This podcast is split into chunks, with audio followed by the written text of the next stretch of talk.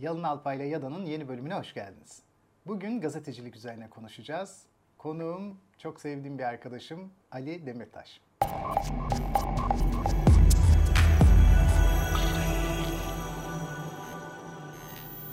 Ali hoş geldin. Hoş bulduk, teşekkür ediyorum. Nasılsın? İyiyim, sen nasılsın? ben de iyiyim, çok teşekkürler. Süper.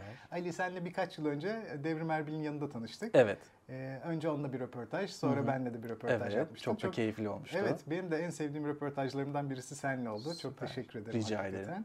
Ee, o zamanlar da Akşam Gazetesi'ndeydin. Evet, şimdi akşam öyle. gazetesi hafta sonu ekinde. Hafta sonu, cumartesi ekindesin. Daha önceden bir e, Star Gazetesi geçmişinde Yine Star var. gazetesi hafta sonu ekiyle ama e, kağıt olarak baskısını durdurduktan sonra e, bizim ekibimizi olduğu gibi cum- akşam cumartesi Hı hı, e, geçirdiler. E, komik ama ben yıllar önce Akşam Gazetesi'nde yaz, yazmıştım. E, 2012-2013 gibi sanırım. E, kitap ekinde düzenli yazıyordum her ay. Sevdiğim bir yerde. Nilay Örnek vardı o zaman. E, sonra Eyüp Tatlıpınar vardı. E, çok böyle sevdiğim bir ortamdı. Sonradan tabii bir sürü kadrolar değişti. Her Evet, şey değişti ve zaman içinde e, başka bir yapıya e, oturdu Akşam Gazetesi de. E, senin röportajlarını ama hala severek takip ediyorum. İstanbul Art News'te şimdi yazmaya başlıyorsun. Evet, İstanbul Art News, Litros Sanat gibi farklı yayınlarda da, Evet. farklı gazetelerde de e, bir şekilde naçizane yazmaya devam ediyorum. Evet, sanatla ilgin var yani bayağı. E, belgesel denemen var şu an. Evet, şu an E, geçen yıl bakanlıktan destek aldığım bir e, uzun metraj belgesel projemi hayata geçirmek üzereyim. Çekimler tamamlandı. E, kurgu aşamasında ve inşallah e, kurgu da birkaç hafta içinde tamamlanacak ve umuyorum ki 2022 yılı itibariyle film festivalleri süreci başlayacak. Senle bugün gazetecilik konuşacağız ama bu belgesel meselen ilginç olduğu için bir sormak istiyorum onu Lütfen. tekrar. Onun öyküsü sizin evinizin bir baraj yapılması sayesinde ortadan kaldırılmasıyla ilgili. Aynen öyle. Bir çok kısa özetlesene bize. Bana ilginç bir konu geliyor bu. E, Şöyle ben aslen Niğdeliyim. Niğde'de bizim e, 1970'lerden beri inşa ettiğimiz bir ev var. Babamın ve dede tarafımın. E, Çok da köyden uzak, kendine ait özerk bir yerleşke ve e, devlet 2019 yılında mı ya da daha öncesine de dayanan bir süreçte bir baraj yapılacak ve hani boşaltın dedi. E, Bizim evimizde dediğim gibi köyden uzak, kendine ait bir çiftlik gibi düşün, bir yerleşke. E, Biz de e, yapacak bir şey yok. Evet boşaltılıyor vesaire falan derken e, dedim ki bir şey yapmalıyım. Yani bu şekilde olmamalı. Biz beş kardeşiz. Beşimiz de orada doğduk ve anılarımızı sen düşün. Yani sadece annem, e, kardeşlerim değil, annem babam da aynı şekilde. Derken bir şey yapmalıyım, bir şey yapmalıyım. Ne yapmalıyım dedim. Bir belgesel film projesi doğdu aklıma ve bunu bir proje haline getirip bakanlığa yazdım. Sağ olsun bakanlık da e, destekledi. Projenin içeriği şu. e, ne yapabilirim kısmında dedim ki ölecek olan bir yer var ve buraya bir son ziyaret gerçekleştirelim. Tüm aile üyelerimi topluyorum ve gidiyoruz. Dedi ki burada yiyelim, içelim, koşalım, zıplayalım, minnak yeğenlerim gelsin, orayı, orayı görmeyen yeğenlerim gelsin vesaire. Orada anılarımızı canlandıralım, röportajlar yapalım ve tüm bu süreci kayıt altına alalım. Yani çirkinleşelim, mangal yapalım, piknik yapalım vesaire vesaire. Bu şekilde e, bir tavır ortaya koyalım istedim. E, Bunu da gerçekleştirdik. Şimdi dediğim gibi kurgu masasında ve benim e, aile tarihim için, aile hafızam için de çok çok önemli bir belgesel oldu. İster e, film festivallerinde gösterilsin, gösterilmesin, e, sinema sektöründe bir karşılık bulsun, bulmasın hiç önemli değil. Benim kendi 7 kişilik ailem için e, çok çok kıymetli ve çok önemli bir eser ortaya çıkmış oldu. Bundan belki 10 sene sonra tekrar izlediğimizde ya da yıllar sonra tekrar izlediğimizde eminim çok güzel hatırlayacağız. Çünkü yok. Artık öyle bir yer Yani yok. evet kişisel bellek kadar toplumsal belleğe de ait bir konu bu. Üstelik de tek yaşayan bu sorunu tek yaşayan aile sizin ailede değil. Değil. E, hatta Halfeti'de falan neredeyse Evet. her, her taraf sular altında kalıyor. Bu, ilginç bir dönem bu. E, ve birçok kişinin de bundan birazcık canı yandı gibi görünüyor. Tabii işte kamusal fayda neresinde, nerede daha fazla onlar tabii artık başka bir tartışmanın konusu. Şimdi biz bugünkü konuya geçelim yavaş Lütfen. yavaş gazeteciliğe. Avrupa'da Gutenberg matbaasının işte işleyişe geçmesinin ardından tabii matbaa ticari bir e, işletmeye dönüşüyor ve gazete o zaman ortaya çıkabilecek bir kudrete erişiyor ve ortaya çıktığında bölgeler arasında haberleşme pek yokken tahayyüle dayanan bir bölgeler arası haberleşme sağlamaya başlıyor. Yerellikten ilk uzaklaştığı adımda. Bazı köyler, ilçeler birbirlerinden haber almaya başlıyorlar. Ortak bir dil oluşuyor. Ve böylece sanıyorum ki kişiler yüz yüze iletişim kurmaktan ziyade dolaylı bir iletişim türüyle tanışıyorlar ve bu hayatın merkezine oturuyor. Artık tanıdığın, her gün gördüğün, bildiğin kişiden değil, hiç tanımadığın, yüzünü bilmediğin, ismini bile duymadığın kişilerden bilgi ve veri almaya başlıyorsun. Dolayısıyla bizim dünyamızı tahayyül bağlamında genişleten bir süreci var.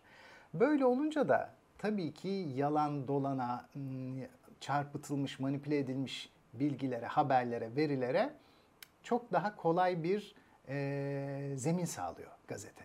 Çünkü günlük hayatta tanıdığımız kişilerin kişilik özelliklerini bildiğimizden ne zaman yalan söyler, ne zaman abartır bunları başka sezgisel verilerle denetleyebiliyoruz. Ama gazetede böyle bir denetleme ortamı kalmıyor. Bu yüzden gazetenin belli ahlaki kriterlere göre çıkarılması en azından en başında bir önem kazanıyor. Çünkü çaprazlama bir kontrol etme mekanizması da yok. Çoğu gazete tekel. Bugün tabii dijital versiyona kadar gelindi. Artık Gutenberg matbaası çok gerilerde kaldı. Bambaşka bir sürece evrildik. Fakat hala bazı ilkelerin aynı kalması gerektiğini düşünüyoruz. Kaldı mı kalmadı mı onları şimdi senden öğreneceğiz. Ne diyorsun? Sence gazetecilik nasıl bir evrim yaşadı ve sence hangi ölçütlerin kurulduğundan beri aynı kalması gerekir? Gazetecilik çıktığı günden bu yana ya da o zamanki adı her neyse, hangi dolaşımdaysa e, etik ve bağımsız bir şekilde bence varlığını sürdürüyor olması lazım. Temel gazetecilik özelliklerinden bahsediyorum. E, dolayısıyla hangi ulusta ya da hangi ülkede yayınlanıyorsa en başta o ülkenin ya da ulusun e, diline çok sadık, toplumun da o to, bağımlı toplumun da anlayabileceği bir şekilde e, haberlerin yazılıyor olması gerektiğini düşünüyorum. Bizim haber almakta zorlandığımız e, ya da ulaşamadığımız, bu ister fiziksel bir ulaşım olsun, ister e, bürokrasi gereği ulaşamadığımız mecralar olsun, oraları daha bize yakın kılması bence en önemli noktalarından biri. Doğru. Peki burada röportaj da önemli bir yer kaplıyor. Haberde tabii bazen işte nerede ne oldu, kim yaptı, nasıl yaptı, hangi süreçte yaptı, bu ne etkilere e, sebep oldu gibi bazı anonim görünen yazıların yanı sıra anonimliği aşan röportajın kim tarafından yapıldığını da belli eden röportajlar çıkıyor. Ve burada öyle sanıyorum ki uzman, konularında uzman görünen kişilerle fikir alışverişi yapılıyor. Bu sefer bir yorum söz konusu. Sanki köşe yazarlığı gibi. Sen bu konuda zaten çok iyisin ve röportaj yaptığın kişileri öncelikle nasıl seçiyorsun? Ardından da o kişilerden maksimum verim almak için ne taktiklerin var? Şöyle belki çok kişisel bir not olacak ama ben röportaj demek yerine söyleşi demeyi tercih ediyorum. Çünkü röportaj aslında bir edebi metin türü. Dolayısıyla bence zor da bir şey. Ona birazdan gelirim. Şimdi Tamam. söyleşiyle devam edecek olduğumuzda hangi formatta, hangi mecrada, hangi konuda yayınlanacağına ve konuşulacağına bağlı olarak ve gündemle de alakalı olarak bu şekilde konularımı ve e, konuşacağım insanları belirliyorum. Bununla beraber e, mesela kültür sanat alanında ben daha çok e, şu ara şimdilik kültür sanat ve benzeri alanlarda röportajlarımı, söyleşilerimi gerçekleştiriyorum. Hangi mecrada yayınlanacak? Şu an gazetedeyim ve gazetecilik üzerine gazetede m, yayınlanması üzerine formatımı bu şekilde belirliyorum ve sorularımı da bu şekilde hazırlıyorum. Onlardan daha fazla bilgi almak için veya daha fazla sıcaklık yaratmak için kullandığın taktiklerin var mı? Olabildiğince yüz yüze söyleşiler gerçekleştirmeye çalışıyorum. Çünkü bu hem e, ortamın vermiş olduğu bir yüz yüze insani diyalogla alakalı bir gösteriyor. şey. Hem de e, bazen hani e, belki mail üzerinden ya da başka türlü mecralarda off the record ya da şey olacak konular, off the record olmayacak konular orada Ortaya gerçekten çıkabiliyor. ortaya çıkabiliyor. Ve ben e, daha çok sorularımda kişisel ve neden konularını ön plana çıkarmaya çalışıyorum. Yani bunu seviyorsun. Neden? Ya da e, böyle düşünüyorsun ama lütfen daha kişisel olarak mesela bir sergi açıldı, bir sanatçıyla görüşüyorum. Lütfen bana bu sergini anlatır mısından ziyade bana kişisel heyecanından bahseder misin? Ne düşünüyorsun? Çünkü buradan daha kişisel yanıtlar alıp daha derinlemesine inebildiğimi düşünüyorum. Yani bu bu arada bugün bütün konuştuklarımızın gazetecilik genel geçer normlarıyla ilgili değil. Tamamen benim nereden tuttuğum ve nereden baktığımla ilgili bir şey. Asla bu doğrudur ya da olması gereken budur kısmından bahsetmiyorum. Ama ben e, genç ve yolun başında bir gazeteci olarak genç ya da hani toplum tarafından nasıl nitelendiriliyorsam e, bir gazeteci olarak olabildiğince özgün ve e, iyi bir yerde durmaya çalışıyorum söyleyeyim. Küçük şeyler bazen çok etkili oluyor. Mesela konuşurken konuştuğun kişinin yüzüne bakmamak, o sırada not almak konuşmacıyı etkiliyor, negatif etkiliyor. Dinlenmediğini düşündürtüyor. Röportajlarda mesela sürekli olarak göz teması oluştuğunda karşı taraf hem dinlendiğini hissediyor hem de bir özgüveni artıyor. Söylemeyeceği bazı şeyleri o yakınlık kurulan geçici yakınlık sayesinde söylemeye başlıyor. Ve yüz yüze de sanırım geleneksel ezberlenmiş yazıda gönderilecek metinlerin bir kırılması gerçekleşiyor. Çünkü her an yeni bir müdahale söz konusu. Çok Mail doğru. röportajda soru gitti ve müdahale şansı kalmadı. Bununla beraber e, ben olabildiğince belki eksi bir özellik ama not almıyorum. Çünkü ses kaydım var ve her türlü o ses kaydını zaten önemli, önemsiz her şey bütün e, bağımsız bir şekilde, herkesten bağımsız bir şekilde kayıt ediliyor. O röportaja başlamadan önce ya da söyleşiye başlamadan önce mutlaka ama mutlaka bu çok önemlidir benim için. Ses kaydı alabilir miyim gibi bir e, teklifte bulunuyorum. Genelde alamazsın cevabını almıyorum tabii ki ama bence etik olarak bu sorunun kesinlikle ama kesinlikle soruluyor olması lazım. Bununla beraber not almadığımı söyledim. Çünkü tamamen karşımdaki kişiye ve söylediklerine odaklanmak istiyorum. Ve bu da az önce senin söylediğin gibi e, onun kendini dinlenmiyormuş, dinlenilmediğini hissettirmesi ya da benzeri olumsuz özelliklerinin dışında tutması açısından not almıyorum. Kamusal alanlarda mı buluşmayı tercih ediyorsun? Şöyle bu benim için en önemli şey karşı tarafın konforu. O konfor alanında bana daha en iyi cevaplar verebilsin ki.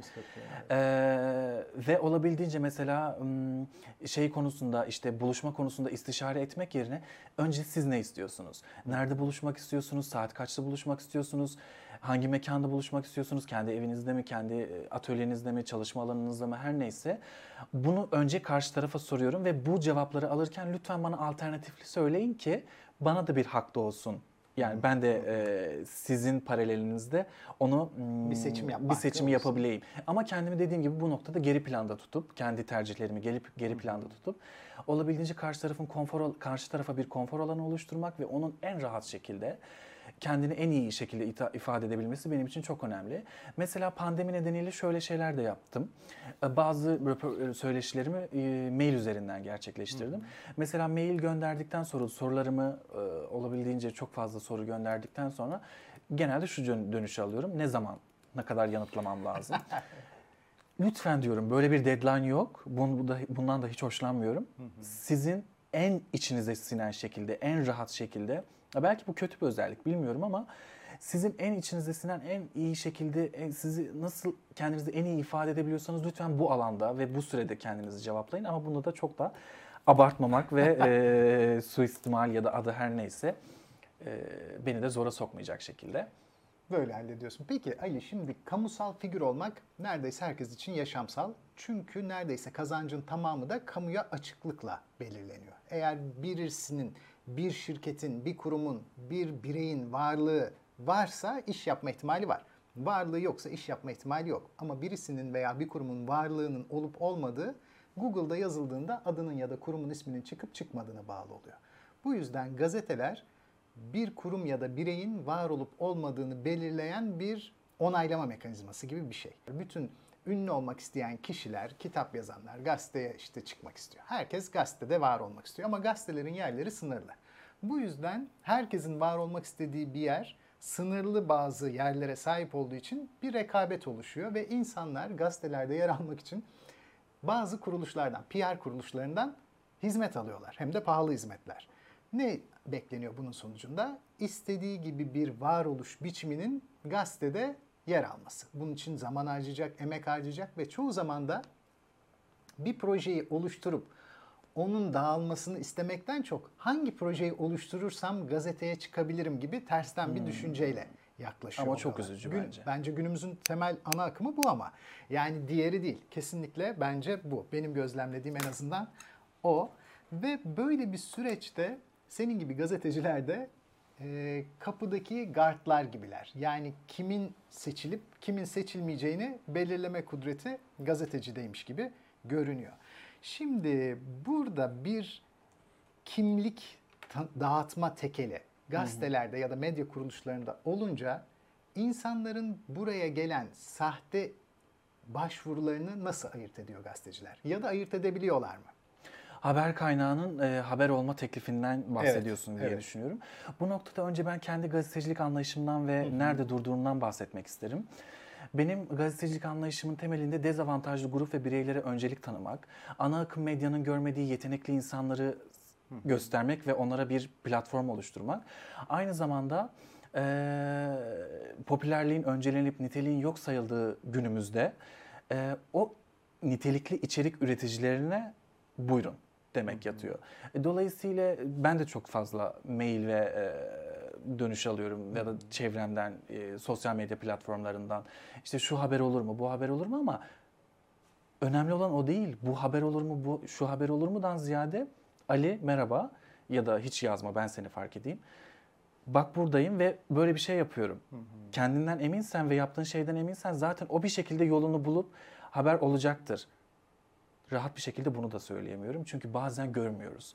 Neden görmüyoruz? Çünkü senin sosyal medyadaki e, takipçi kitlen, ne kadar popüler olup olmadığın, Google'da adının ne kadar çıkıp çıkmadığı gibi e, şeyler de var. Ama benim az önce de bahsettiğim gibi ben bunların tümünü yok sayıp ben e, nitelikli, kaliteli, e, ana akımın asla, asla görmediği ve popüler olanı tekrar tekrar üretip tekrar tekrar okuyucunun önüne serdiği bu dönemde bu şekilde insanları fark edip ya da bir şekilde arkadaşlarım ve çevrem tarafından fark ettirilip onlara söz hakkı tanımak benim için çok çok daha kıymetli ve e, kıymetli buluyorum. Çünkü benim gazeteciliğimin, gazetecilik anlayışımın temelinde fayda sağlamak yatıyor.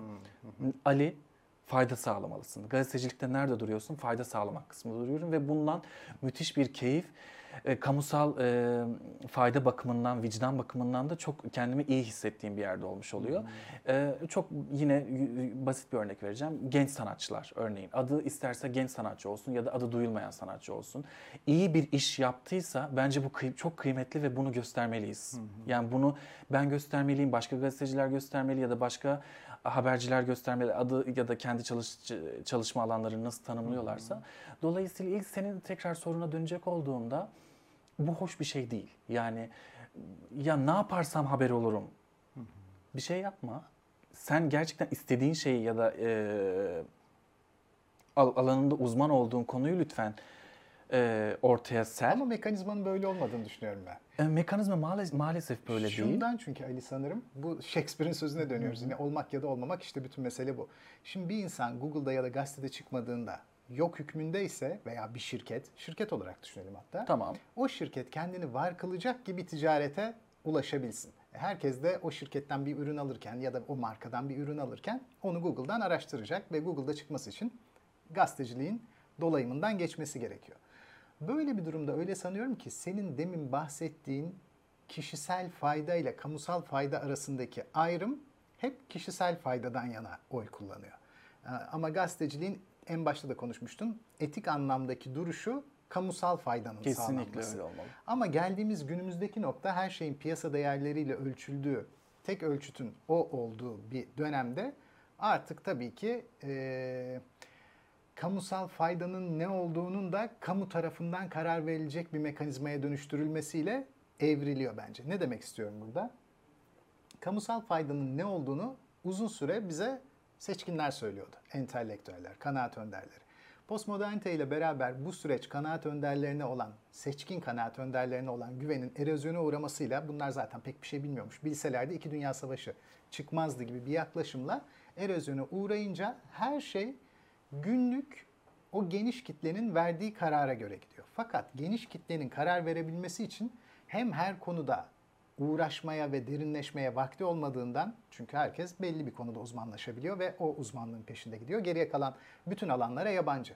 Ama her konuda kararı da onun vermesi gerekiyor. Çünkü artık kanaat önderine güveni yok.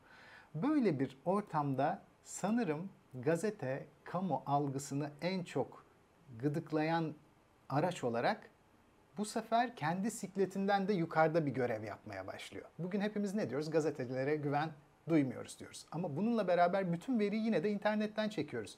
Twitter, Instagram yani sosyal medya eski geleneksel medyanın bir uzantısı. Çok böyle ondan farklı bir tavır almakla beraber ama onun yapmak istediği şeyleri yapmak istiyor. Hatta şöyle bile diyebiliriz.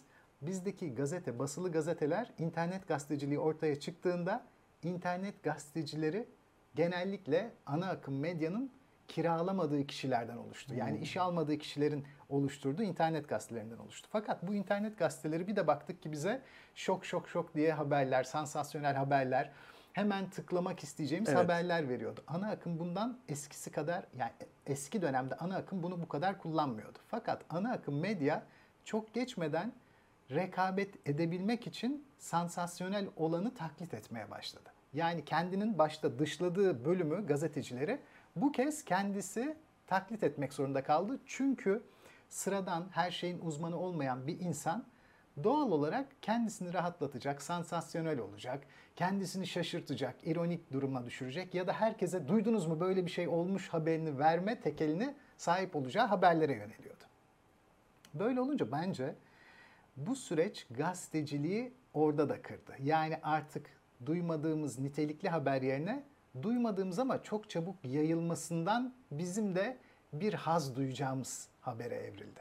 Böyle olunca da sanırım herkes kendi duymak istediği haberlere yönelince gazeteler duymak istediğimiz ya bizim duygularımızı, kanılarımızı güçlendirecek ya da sansasyonel bir etki yapacak haberlere yöneldiler. Böylece gazetecilik birazcık kökten bir kırılma yaşadı diye düşünüyorum. Bu kökten kırılma içinde de insanlar ve kurumlar kendilerini kamu yararı gözetirmiş gibi yapan, kamunun da onu okuduğunda sanki ondan yarar sağlıyormuşçasına davrandığı bir etmene dönüştü. Ama iki tarafta böyle bir şey yapmıyor. Kimsenin fayda sağlamadığı ama sanki ortak bir fayda sağlanıyormuş gibi görülen bültenlerin sunulduğu bir alana doğru gidiyor gazetecilik. Bu yüzden güven erozyonu olsa da başka türlü bir bilinirlik sağlanamadığından süreç devam edecek öyle görünüyor.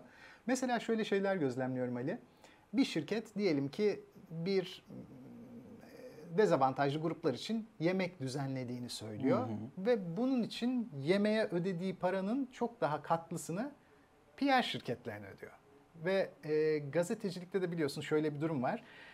Haber verme tekeli ve kimin olup olmadığını belirleme tekeli orada olduğunda bu doğal olarak satılabilir bir ürüne dönüşüyor. Dolayısıyla gazeteciliğin kendisi de haber veren bir kurum olmaktan kimin olup olmadığına karar verecek ve bunu damgalayacak, onaylayacak kurumun satılabilirlik pozisyonuna geçiyor. Hı hı. Bu gazete satın almada da böyle haber satın alma gibi bir şeye de dönüşmüş oluyor. Senin bunlardan e, kişisel olarak bağışık olduğunu deminki söylemlerinden zaten e, Çok anlıyoruz. teşekkür ediyorum. Bütün bu söylediklerini gazetecilik ve PR'cılığın iç içe geçmiş bir anlayışla e, okuyorum. Bu ne demek? Ee, burada bütün bu söylediklerin paralelinde şunu göz, görmem, görmemiz gerekir ki buradaki en önemli noktalardan biri gazetecinin e, ahlaki ve etik ve diğer olumsuz özellikler paralelinde bir seçim yapmaya itiliyor olması ya da seçime maruz bırakılması. Tabii gazeteci bunda da editörüne bağımlı kalıyor değil mi? Onu söyleyeceğim. Editör de genel yayın yönetmeni. Evet, orada bence gazeteci dirençli olmalı. Hmm. Direnç direnç ve çatışmaya yani o kendi mekanizması içinde bir çatışmaya Çatışmadan kastım bu arada hani e, söylemsel bir tartışmadan bahsediyorum.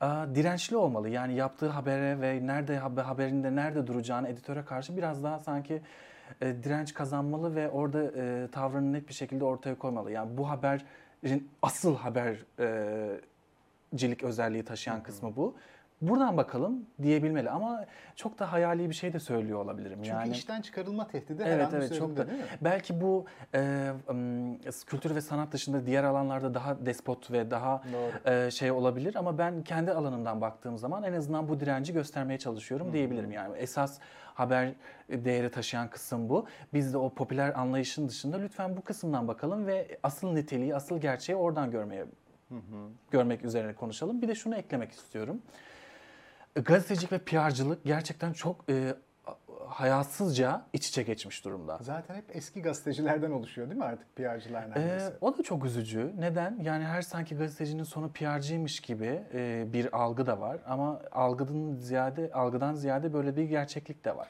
Şundan sanırım Ali o da. Şimdi bir e, itibar yönetimi yapan şirketler itibarlı bir haberden çok haberin dolaşıma girmesini önemsiyorlar. Bu da ikili ilişkileri gerektiriyor. Gazetecileri kim tanıyordur? Eski bir gazeteci Doğru. en iyi. O yüzden hatır gönül işini onlar kıramayacağı için böyle ya, oluyor. Evet ama yine nereden baksan çok üzücü ve e, benim gibi ya da kendime örnek vermeyeyim. Kendini genç olarak nitelendirilen ve yaş olarak da genç olan genç gazeteciler için de çok büyük bir hayal kırıklığı aslında baktığın hı hı. zaman. Yani PR'cının bu, bu, bu kadar haberin içinde söz hakkı olması. Mesela ben bir örnek vermek istiyorum. Ee, geçen gün gelen ya, bir sürü mail geliyor böyle. Tabii, yani, o, eminim, bir sürü mail geliyor. Bunlar tabii ki yani. gelebilir. Onlar herkes kendi işini yapıyor. Ama ben karşı taraftan bir söyleşi talep ettiğimde ya da bir röportaj talep ettiğimde, görüşme talep ettiğimde işte şu konuda şöyle bir röportaj yapmak istiyorum dediğimde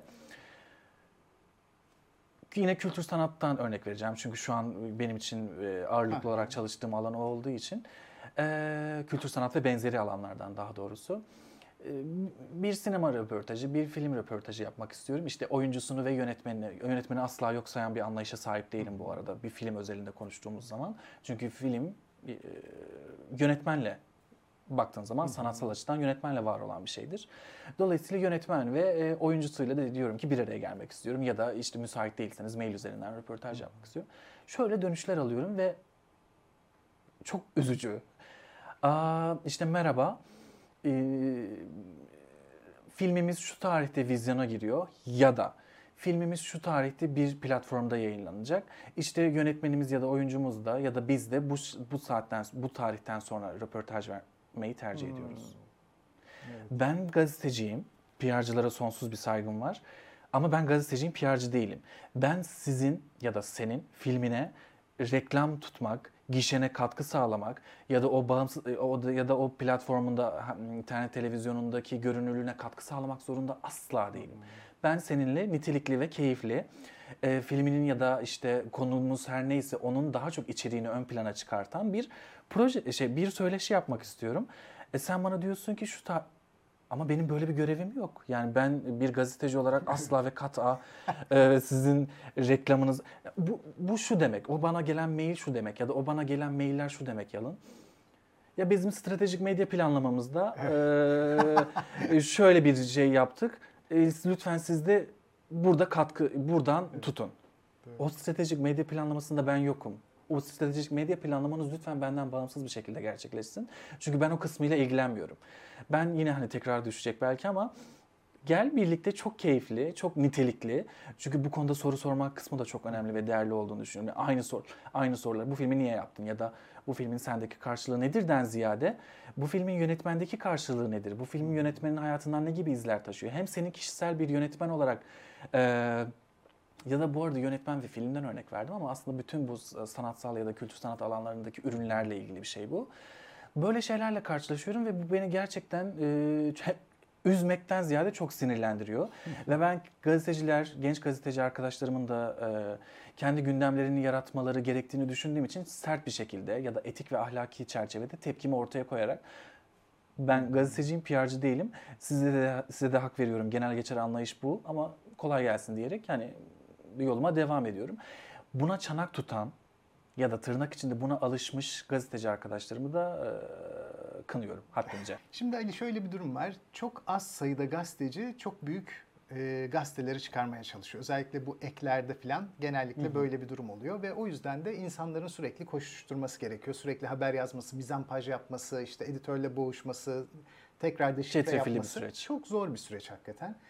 Şimdi bu süreç içerisinde basın bültenlerinin gelip hiç dokunulmadan aradan geçmesi mümkün oluyor sanırım. Çünkü insanlar bu yoğunluk içinde bazen iyi yazılmış basın bültenlerini kullanmak zorunda kalıyorlar. Çünkü diğer türlü yetişemeyecek bir süreç oluyor.